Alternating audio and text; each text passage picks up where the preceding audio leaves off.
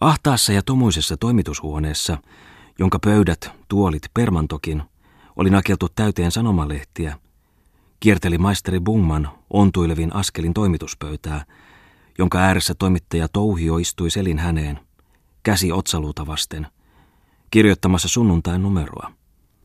Kierteli kuin ihmiseen kiinni pyrkivä häkkisusi. Väinö Leopold Hensle Bungmanin silmissä oli vihertävä kiilto. Edestakaisin hän asteli pöydän ympärillä ja piti katsettaan koko ajan kohdistettuna toimittajaan. Silloin tällöin vetäytyi hänen suunsa pilkalliseen nauruun. Faktori seisoi toisella ovella, jonka takaa kuului painokoneen hurahtelu ja paperiarkkien kahduksia. Hänkin nauroi äänettömästi, isoin hyllyvin vatsoin, odottaen mitä Bungmanilla oli mielessä. Kas kas, kun hän nyt itse kirjoittaa, sanoi maisteri Bungman viimein, juuri Falkin saapuessa huoneeseen. Kuules Falkko, minä vetoan sinuun. Tuollaisia ovat nuo lehtineekerit, nuo sakseliinit. Minä tarjosin hänelle sitä artikkelia, kuinka se hieho potkaisi minua, tarkoittain tietysti puhua sillä, minkälaista meillä yleensä on tuolla laivoissa, jossa monet ulkomaalaiset matkustavat. Äh, joka paikassa niitä on turisteja turmelemassa kansan moraalia, tekemässä sitä ahnaaksi ja laiskaksi. Tahdoin kylvää ohdakkeita, lusteita ihmisten niskaan tässä porosuutarien tunkkakylässä. Että Sandelsissa on keksitty uusi kone, jolla laivapiletit voidaan poistaa. Pannaan lehmä laskusilan aukkoon. Aina kun turisteja tulee tai lähtee laivasta, läiskäyttää opetettu lehmä samalla kuin matkustaja suorittaa kapteenille matkarahan sorkallaan leiman turistin takalistoon. Rouvien hyllyviin manttaalipaikkoihin. Se on kuitti maksusta. Ja sitten ajoin vielä kirjoittaa. No, sen sikäli tuon täkäli, haha. Mutta tämä ei huolinut. Hän kirjoittaa nyt itse. Toimittaja oli nauttinut viime yön. Nyt särki hänen päätänsä niin, että silmissä oli pimeää, mutta kasvot kelmeät kuin säämiskä. Hänen sormensa vapisivat ja otsalla kiilteli hiki suurina pisaroina. Ja nyt hänen täytyy kirjoittaa tuon paholaisen Bungmanin uhallakin – samoin faktorin, joka oli aina valmis häntä kiusoittamaan, joskin kantoi hänelle vähän väliä eteen uuden karafin melkoisen lämmintä vettä. Bungman jatkoi. Ja katsokaamme sitten, mitä tämä Nero kirjoittaa. Kumartukaamme kurkistamaan hänen olkansa yli paperiliuskaa. Etkö sinä voi jo mennä helvettiin, kysyi toimittaja ja kääntyi kalpeana maisteri Bungmaniin päin. Ah, mitä roskaa hän lykkää, hän itse, huudahti maisteri Bungman. Jupiter Bluvius. Itse olet koko Jupiter. Miksi noita ulkomaalaisia sanoja? Onhan omiakin. Miten komeaa sateesta. Tuli pilvissä pimaten, poutapaikoissa pamaten. Mainiota tuo vanha kielemme. Joka sana sopii mihin tahansa, kun vain alkukirjaimet sopivat. Kuule ukkeli, miksi et kirjoita niin? Toimittaja ärähti. Sinulla on merkillinen lahja tehdä kaikki lystikkääksi. Muinaiset muotosi. Lainaat niitä kuin plagiaattori ainakin, nimittäin huonoimmat. Mokomakin kansanrunouden ymmärtäjä. Niin, murra vain nyt suuta, väännä päätä. Ja sitä paitsi, tämä artikkeli ei ole kansalle, vaan kylpyvieraille. Yksi ja sama talonpojalle, olivatpa tieteelliset ammattisanat ulkolaisia tai Bungmanin sijaan saksaa. Tieteelliset sanat, Onko Jupiter Pluvius sinusta tieteellinen ammattinsa? Aa, kuskö tandem Katilina. Mutta jatketaanpas. Tällainen on tämän Naperon artikkeli. Ja Pumman luki. Jupiter Pluvius on antanut viime aikoina vettä yli tuhatjärvien maan. Niin myöskin tämän kaupungin, Saimaan helmen. Aha, purskaati Pumman nauruun. Kas vaan, antanut veden lorista se Jupiter, niin kuin Muttinen kertoi Kulliverin tehneen sammuttaessaan Lilliputin keisarinan linnaa. Eikö ole sinulla vieläkään muuta kirjoittamista kuin Suomen vetisyys? Kirjoittaisit, etteivät lukijasi yleensä osaa paljoa lukeakaan, niin ehkä rahvas käyttäisi lehteäsi muuhunkin kuin sätkien valmistukseen. Kirjoittaisit, miten täällä kaupungin lähistöllä kansa on keuhkotautista ja rahat testamentataan neekereille – Kirjoittaisit, kuinka sinä imet kohmelojuomasi saksalaisen oljen lävitse. Kirjoittaisit, haa, Miten ulkomailla luullaan, että pääkaupunkimme kaduilla etaan poroilla. Uskomatonta. Kirjoittaisit, miten täällä sensuroidaan muuallakin kuin sinun toimituksessasi. Miten täällä moottoreita korjataan, kotimaista teollisuutta suositaan. Jos vähänkin yrittää, kaikki nauravat. Maisteri Bungman seisoi liuskat kädessä keskellä permantoa, kämpäjalka koukussa ja jatkoi lukemista. Siitä luonnon säädöksestä ovat muutamat kylpyvieraat jo ennättäneet tuskastua ja tiedustelevat kaupunkilaisilta, ovatko ilmat täällä aina tällaisia. Tämän johdosta pyydämme huomauttaa heille ja kulkekoon se tieto talolta talolle, joissa he asuvat. Ettei ole tiettävästi ollut tarkoitus vetää ulkomaalaisia kynttilän taakse kiittäessämme maamme ilmastoa. Sillä onhan täällä ollut kaunistakin. Ja ilmastoperiodeja noudattaen on ainakin tuleva kesä toisenlainen. Ja sitä paitsi lienee parannuksen tarvitsijoille terveellistä juhlien ja huvimatkaan jälkeen pieni levähdyskin orren alla, sillä onhan rauha kylpylän kokemusten mukaan tuloksellinen parannuskeino.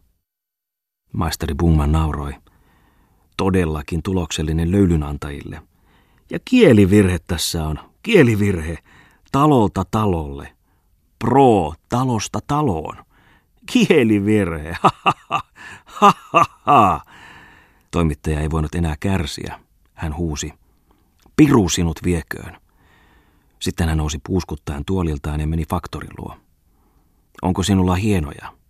Ei vaan eukko ja lapset, vastasi faktori. Maisteri Bungman kuuli toimittajan sanat, ja yhtäkkiä hän vaikeni, kuin olisi muistanut jotakin unohtamaansa. Sitten hän sanoi aivan ystävällisesti. Minulla on. Mennäänkö ottamaan vahvistusta? Sinun kanssasi, ärähti toimittaja. Niin, niin, tule, me ollaan nyt ystävyksiä. Toimittaja kulautti lasillisen vettä, mietti, katseli, sanoi lopuksi. Hm, kun olisit ihmisiksi. Minä vannon, että olen nyt aivan vaiti, lupasi Bungman suorana ja pystynä ja ojensi kämmentään. Kunnia sanallani. Olet ennenkin vannonut, ja kuitenkin olet jutellut kaupungilla, että minä kirjoittelen velkojeni vuoksi lehteen pelkkää vettä. Oh, oh, oh, huohotti Bungman, mutta kuitenkin hän pysyi levollisena.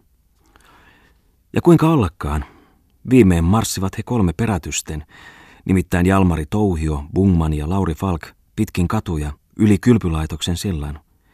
Ja sitten he istuvat kasinolla, Bungmanin tilaamat lasit edessä.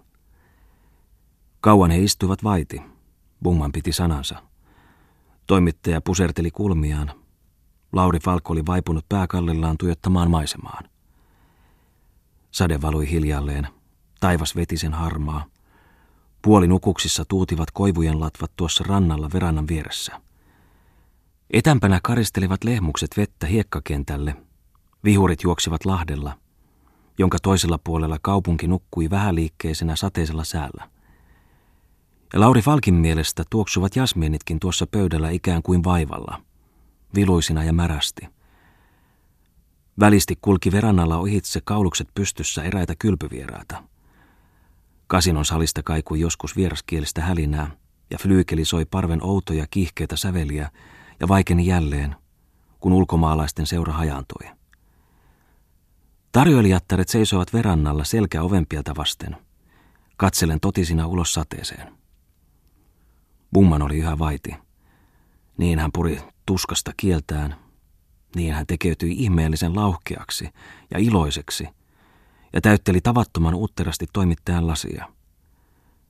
Sitten hän kävi noutamassa lukuhuoneesta sanomalehden, venäläisen Rietsin, levitti sen eteensä ja oli lukevinaan sitä. Mutta hänen rasvasta tahmeat sormensa liikahtelivat koko ajan levottomasti. Tornikello Lahden takana löi hitaasti kaksi, ja kulmarauta toisti asian. Toimittajan otsalusta alkoi kipu hälvetä. Hän rupesi jo juttusille Lauri Falkin kanssa. Kyseli hänen ulkomaanmatkojansa, joita Falk selosti laimeasti. Mutta sitten siinä vilkastuttiin, ja viimein ärjähti Jalmari Touhio, kasvoillaan vaalea punoitus, katseltuaan hetkisen Bungmaniin. Poltti, sinä olet aasi. Bungman hyppäsi pystyyn ja alkoi syytää. Vai niin, sinä, sinä. Sen sanon suoraan, jatkoi Jalmari Touhio. Kun et ymmärrä enemmän ihmistapoja. Bungmanin silmät vääntyivät melkein nurin. Enkö minä nytkään ole hiljaa, kysyi hän. Toimittaja väitti.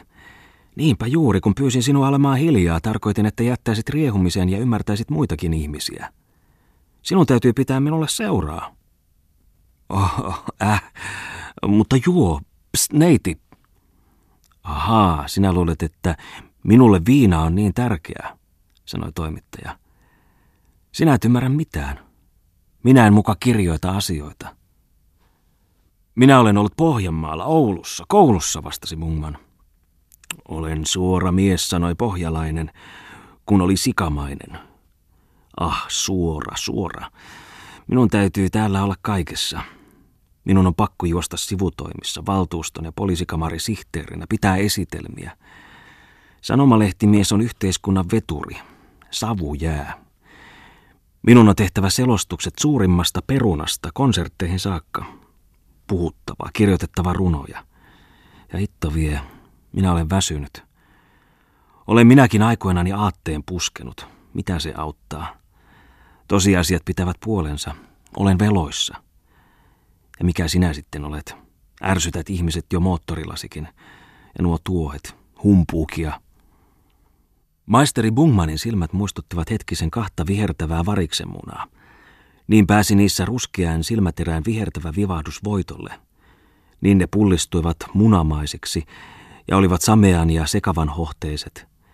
Ne tähystelivät johonkin aivan sisäänpäin. Ja hänen suunsa haukkoili ilmaa ja rinta kohoili jo uhkaavasti. Mutta kummallista, hänen leukansa pysyi nyt kiinni. Ja kas vain, hän alkoi jälleen hymyilläkin. Varsin ystävällisesti, jopa hän haukkuikin itseään. Niin, mitäpä noista tuohistani. Humpuukia ne vain ovat, hullutuksia. ja moottorini, oikeassa olet.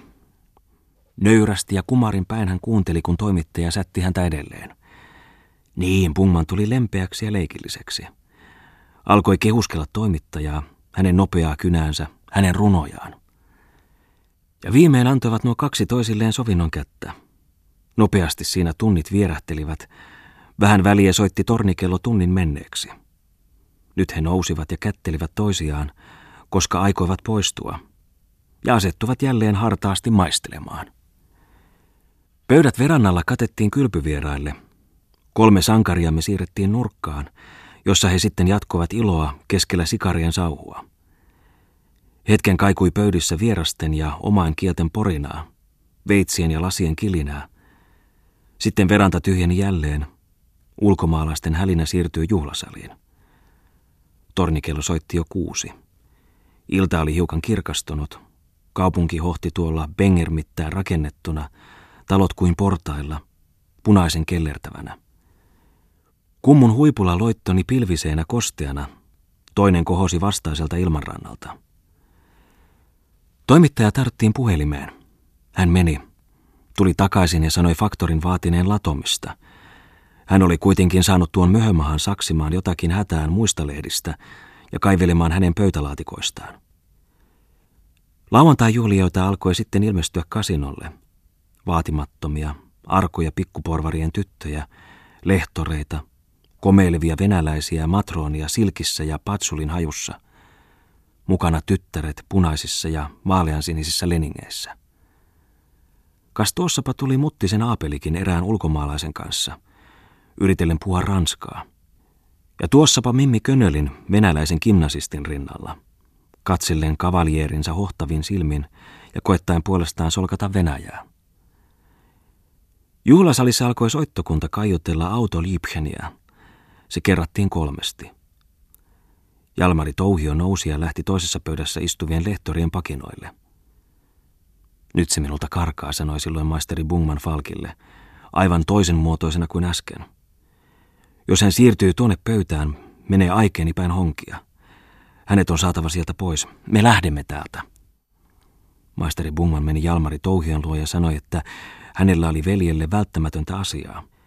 Pyysi häntä Herran nimessä mukaansa – näkemään, miten tuolle Holofernekselle nyt käy. Holofernes? Joko sinä taas sitä mietit? Missä se on, kysyi toimittaja. Tule katsomaan, saat nähdä Ilomantsin leimauksen, vastasi Pungman hänelle. Ja hän iski toimittajalle silmää ja jatkoi. Sinä olit oikeassa. Tulen, niin näet jotakin. Mitä lempparia sinä aiot? Perästä kuuluu, sanoi torventekijä. Tulehan vain. Sitten me jatketaan pientä pirinää. Sitten kulkivat he kolme kasinolta kaarevaa siltaa kaupunkiin päin, pienen torin poikki, jolla kengänkiilottajapojat juoksivat Pungmanin perästä ja pyysivät putsata tuohipirun kavioita. Ailivat pois noita pieniä paljasjalkaisia paholaisia ja jatkoivat aaltoilevina riveinä matkaansa pitkää siltaa myöten. Sitten he katosivat oikealle ensimmäisestä kadunkulmasta. Siellä kelloi korkean mään alla maisteri Bungmanin omituinen moottori laiturin päässä ankkurissa – Ethän vain aikone sillä meille kyytiä antaa, irvisteli toimittaja rannalla. Maisteri Bungman kömpi venheeseensä ja sanoi, odota, nyt tulee jotakin. Sitten hän puuhasi polvillaan koneensa ääressä selin toisiin. Minä tiedän, miten se kulkisi, ärsytteli Jalmari Touhio. Se olisi nostettava lavan rattaille ja pantava neljä hevosta vetämään. Lanka palaa, vastasi maisteri Pungman ja tuli kiireesti pois Holoferneksestä. Ampu tulee, juoskaa, huusi hän ja alkoi ontuen ja irvistellen samota ylämäkeen, minkä ennätti. Mitä helvettiä, huudahti toimittaja. Dynamiittia, vastasi maisteri Bungman. Tulkaa tai saatte koota sääriänne säkkiin. Hän on hullu, ennätti toimittaja huudahtaa, juosten varsin vilkastuneen Lauri Falkin perästä Bungmanin ohitse ylös kadulle. Samassa räjähti moottorivenheessä panos. Siruja lensi vinkuen ympäri pakeniain. Ja kun Jalmari Touhio ja pianisti viimein pysähtyivät ja katselivat pyöreän silmin taakseen, näkivät he Bungmanin seisovan kumarassa, tuijottaen holofernekseen, joka upposi toinen reuna puhki. Oletko sinä tosiaan hullu, kysyi Touhio Bungmanilta. Joudut edesvastuuseen, lienet särkenyt laiturin. He menivät katselemaan. Ei, laituri oli säilynyt. Moottorin kohdalta nousi virran mustien härän silmään keskeltä poreita. Mitä sinä oikein aiot, tiuskasi toimittaja. Sanoppas kerrankin meininkisi. Dynamiittia taskussa. Mitä jos me olisimme tänään jouduttu käsirysyyn siellä toimituksessa? Maisteri Bungman katseli Touhion säälivästi ja sanoi, silloin toimittaja Parka. Ja mitäkö meinaan? Haha, kysy sinä sitä. Mutta nämä, nämä ovat karhunpeijaisia. Tulkaa hotelliin. Pois nämä jutut. En siedä enää niitä. En milloinkaan. Haha, en ollenkaan. Puhukaamme viisaampia asioita, Jalmari Touhio. Toimittaja epäili. Sinun kanssasi taskuissa dynamiittia. Pumman vannoi, ettei ole enää. Ja hän kehoitti, koetelkaa, jos ette usko, Väinö Leopold Henslev Bummania. Toverit koettelivatkin maisterin taskut sillankulmalla, jossa kulkijat katsovat heidän puuhaansa ja kiiruhtivat loitommalle heidän puheitaan kuullessaan. Maisterilla ei todellakaan ollut taskuissa, paitsi lompakkoa, muuta kuin tukku trasselia ja siru räjähtäneen moottorin kuulosta. Muistoksi tästä kesästä, mutisi Pungman heittäen trasselit kaiteen yli virtaan. Ehkä kerran johonkin museoon, haha,